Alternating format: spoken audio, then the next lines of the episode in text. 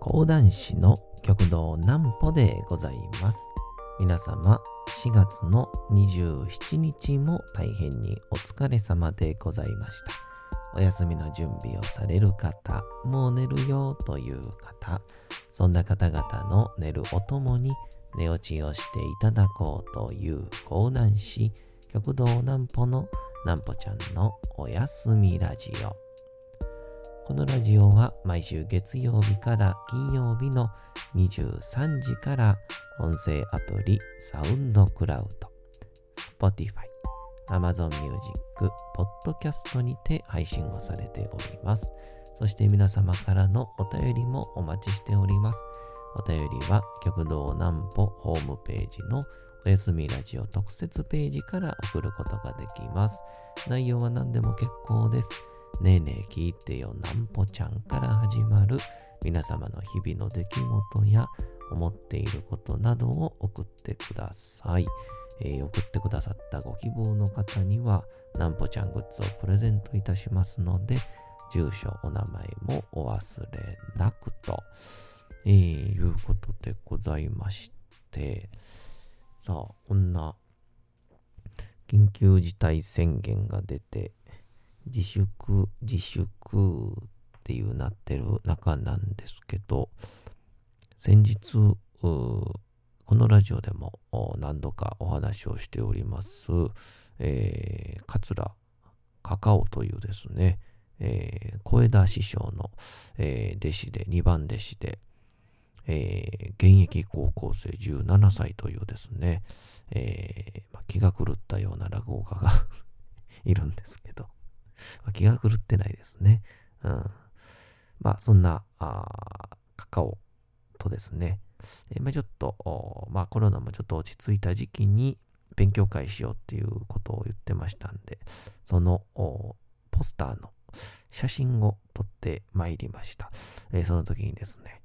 これまた素敵な出会いをいただきましたんで、その話でもしようかと思います。それではこちらのコーナーからいきましょう。南歩ちゃんの明日は何の日。さて、明日が4月の28日ですね。さあ、8日は何の日でございましょうか。いきましょう。一つ目ですね。象の日。エレファントの像ですね。享保14年4月の28日、清の商人がシャム、現在のベトナムから、像を日本へ連れてきた際に、時の中御門天皇に披露したとの中御門か記録が残っていることにちなんで制定をされた記念日です。ちなみに象が日本に初めて来たとされるのは、文献上、応永15年6月の22日ですから、とされており、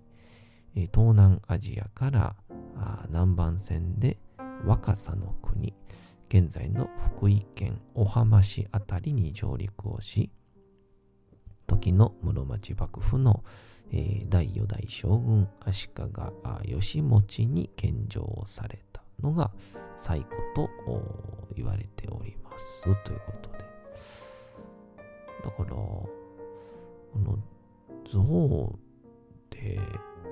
当時の船で運べたんやなって思いますよね。今ならね、それは船も、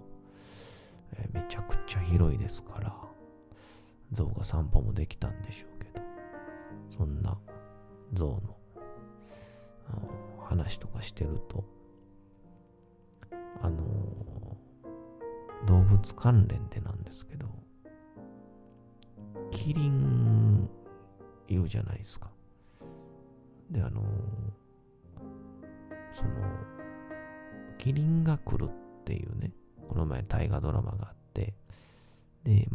明智光秀という人物を描いたやつだったので、講談師は、歴史ものをやりますので、ここぞとばかりにみんなが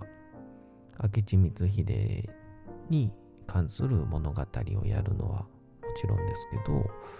明智光秀に関する、いわゆる創作、自分で作るのも結構みんなやって、その1年間でね、やっぱり明智光秀やってほしいっていうリクエストが多いので、っていうので、みんなが麒麟が来るにちなんだ、いわゆる枕というんでしょうか。講談では引き事っていうんですけど、本編に入る前に、この本編に関わるようなことをちょっとジョークを交えながら喋るっていう引き事ってのがあるんですけど、そこでうちの師匠が、これみんなもそうなんでしょうけど、麒麟が来る。この麒麟というのはっていう、皆様ご存知、首の長い麒麟ではないくてですね、みたいな、ジョークを飛ばしながら、そこから、顔は牛でとか、で、顔が馬で、で、足が牛で、みたいな、尻尾がなんとかで、蛇で、みたいな、そんな本来の、聖獣神と言われる麒麟の説明をするんですけど、その手前でですね、首が長くて、しましま柄でみたいな、反転柄でか、で目がパチクリパチクリして、で本来普通のね、僕らが知っているカタカナのキリンの方の説明をするときに、うちの師匠がキリンの頭のね、角あるじゃないですか。あれの説明で、これ人によるなと思ったんですけど、僕なんかはあれを、なんて言うんでしょう。普通に、先端が丸いとかね、タンポポの、種がついたみたいな、そんな僕表現しましたかね。うちの師匠が言ったのが、ドラムのスティックって言ったんですよね。ドラムのスティックを頭に突き刺したようなっていう表現をうちの師匠がしてて、でも確かに先端ちょっと丸くなってて、根元にかけてちょっと太くなってる感じなんですけど、まさかうちの師匠の年でドラムのスティックを頭に突き刺したって表現すんねやと思って、袖で大笑いしたことありましたけどね。さすがやなと。常に最先端のものを追いかけているうちの師匠ですから。うちの師匠が最近、つい半年前ぐらいですかね、一番ハマってたのは20ですからね。20にドハマりしてましたから。そんなわけでございまして。カカオと、勉強会をしようということで、年もちょうど、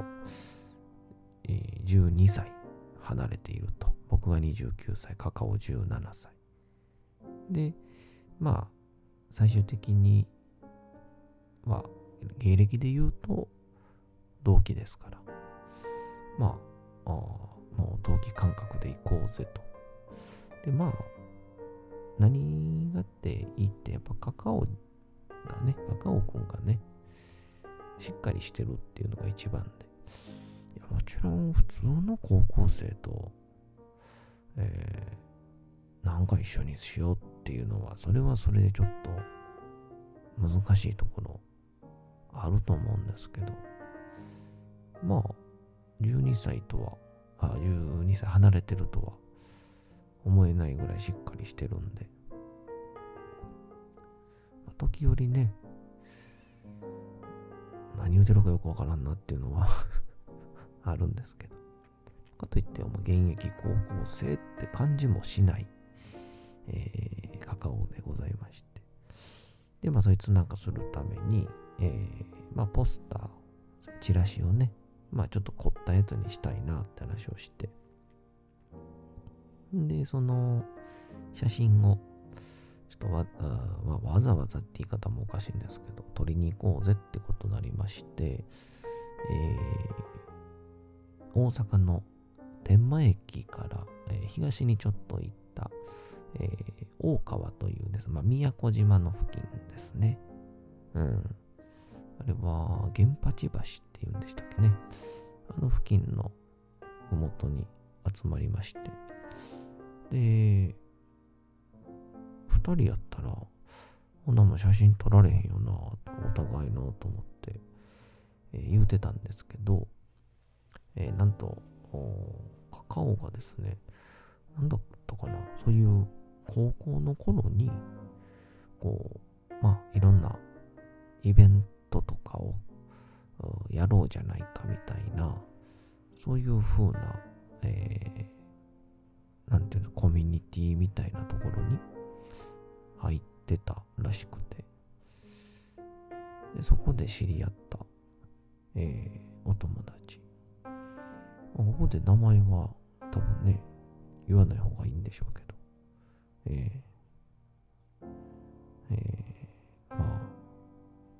博士とでも呼んでおきましょうか博士っていうゆえんはねちょっと後で話すんですけど、その博士っていうのがねそこに来てくれてまして、で初めなんか背の高い、若いいくつぐらいやろな、ちょうど20歳ぐらいかなぐらいの男の子男性やったんですけど、何の自己紹介もなく普通にお互いなんかゆっくりと近況を話すとか身の丈を話すこともなく、行きましょうかって言うと結構すんなり仲良くなって、で、2人で、いろんなこうポーズというかね、カカオが、提案してくれた、設定に、一応僕もこんなんどうかなあんなんどうかなとか、でもしっかりこうカカオのね中で、イメージが固まってるおかげで結構スムーズに進んで、でこれ何がスムーズに一番進んだかっていうと、これね博士のですね撮る写真がめちゃくちゃうまいっていう、その普通ねなんか大きなカメラとか持ってきて撮るんかなと、それはそれでできたらすごいことですけど、普通にカカオの携帯ポンと借りて、なんかこう撮る設定みたいな、iPhone ってそんな設定が存在するんやみたいなところをポチポチ触って、でせっかくですからモノトーンでいきましょうかみたいな、でこう撮りつつ、僕らが普通にねこう撮るならねこうなんて言うんでしょう、もう携帯を操作する持ち方でこう下の方にこう撮影ボタンがあるんで、いわゆる普通にこうカシャッと撮るか、もしくはこう横にしてねカメラっぽく撮るかっていうのはあるんでしょうけど、このまさかのね、博士がやってたんがですね、カメラをね上下逆さまにしてこの絶妙なアングルでこうちょっとこうなんて言うんでしょう、下からこう見上げるかのように撮るみたいな、何の技術っていうぐらい、カメラので、いざ、チェックお願いしますって言って、見してくれたやつ。これまたね、中身の人間二人はね、ペラ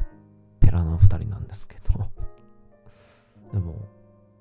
写真がまたいいもんですから、もうむしろ、俺一発目に撮ったやつで、いやもうこれでいいんじゃないのって思うぐらいに、よくて。まあでもやっぱああいう時にね、しっかりカメラできる人っていうのは、経験値なんでしょうか。いろんなパターン撮っときましょう。いろんなパターン撮ってると、どんどん、アイディアも変わってきたりしますから、撮りましょうって言って、どんどんちょっとクレイジーな写真をね、クレイジーになりきれないんですけど、撮りながら、そしたらいろんなアイディアがね、もう博士のおっしゃる通り、撮れ始めまして、で、ちょっとカカオの提案で、ちょっと TikTok っていうね、もうね、僕が YouTube で見てる、超可愛い女の子たちの TikTok に見習って、TikTok も撮りまして、それもなんかね、カカオの方が TikTok で上げてくれてますんで、またもしよかったら、探してみていただけたらと思いますが、そんな感じで、どしどしといい写真が撮れまして、そろそろ、帰ろうかなみたいな話になった時に、この博士が講談っていうのってすごいですねみたいな感じで言われて、この芸歴で言うのもおかしいんですけど、その質問ほどありきたりなものもないというかね、講談ってすごいですね、いやありがとうございます、大変なんですか、いや大変なこともないですけどねみたいな、中身のない話になるかなと思ったんですけど、まさかの次に言った一言っていうのが、僕神田勝利が好きなんですよねって言ってきて神田勝利といったらね、今有名な神田伯山の師匠ですけど、人間国宝ですよとかね、僕は真田十勇士と、あとは他に太閤記とかすっごい面白いと思うんですよねみたいな、そんなやつ聞いたことないわっていうようなレベルで講談の話をしてくれまして、でよく聞いてみると、講談を生で聞くんじゃなくて、昔出された講談全集を読みましたっていう、そんな人初めて出会いまして、で乃木希典とか好きでとかっていうので、最終的にですね、なんともうほぼ全部廃盤で、今、昔に売られたのが何万円っていうのでしか売られていない講談全集を今買い集めてるんですっていう話になりまして、今僕も、勉強をし続けている太閤記をまさか持っているというですね、とんでもない人と出会いました。でこんだけ詳しいんで、どこかの研究室か、カメラも詳しいんで、古典好きの、カメラマンかなと思って職業を聞いてみたらですね、1年目の介護ヘルパーさんでしたやっぱ何かに長けてる人っていうのはいろいろいるんですね、お次のコーナー行きましょう。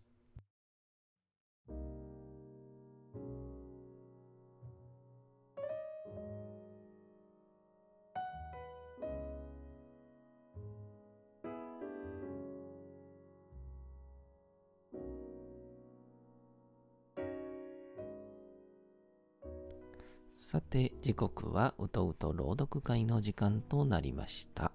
皆様、小さい頃眠れなかった時にお父さん、お母さん、おじいちゃん、おばあちゃん、お世話になっている方に本を読んでもらった思い出はないでしょうか。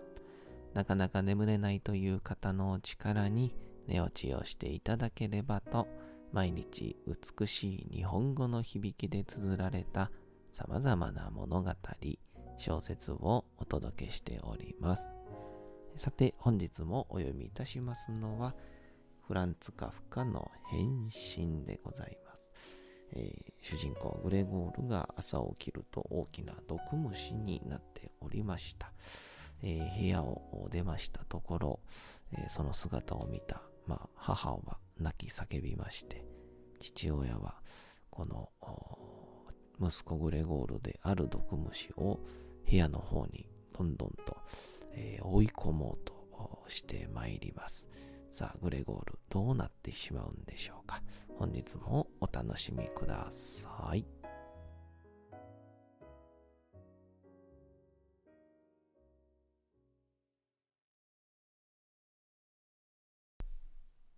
変身、フランツ・カフカ、原田義人役。父親の思い込んでいることは、ただもうグレゴールをできるだけ早く部屋へ行かせるということだけだった。グレゴールはまず立ち上がって、おそらくその格好でドアを通り抜けることができるのだろうが、そのためにグレゴールがしなければならない回りくどい準備も、父親は決して許そうとはしないだろう。おそらく、まるで障害などはないかのように、今は格別に騒ぎ立てて、グレゴールを追い立てているのだ。グレゴールの後ろで聞こえているのは、もうこの世でただ一人の父親の声のようには響かなかった。そして本当のところ、もう冗談事ではなかった。そこでグレゴールはどうとでもなれという気持ちになってドアに体を押し込んだ。体の片側が持ち上がり、彼はドア口に斜めに取り付いてしまった。一方の脇腹がすっかりすりむけ、白色のドアにいやらしいシミが残った。やがて彼はすっかり挟まってしまい、一人ではもう動くこともできなかった。体の一方の側の足は皆宙に浮かび上がってしまい、もう一方の側の足は痛いほど床に押し付けられている。その時、父親が後ろから、今は本当に助かる強いひとつきを彼の体にくれた。そこで彼は激しく血を流しながら部屋の中の遠くの方まですっ飛んでいった。そこでドアがステッキでバタンと閉じられ、やがてついにあたりは静かになった。さて、本日もお送りしてきましたなんぽちゃんのおやすみラジオ。さあ、カフカの変身も終わりました。この続きはですね、このあと、このカフカ、毒虫が最終的にどう亡くなっていくのか、死んでいくのかというお話になるんですが、またそれはいつの日かお届けできたらと思います。というわけでございまして、本日4月の27日も大変にお疲れ様でございました。明日も皆さん、街のどこかでともどもに頑張って、夜にまたお会いをいたしましょう。なんぽちゃんのおやすみラジオでございました。それでは皆さん、おやすみなさい。すやすやすやーん。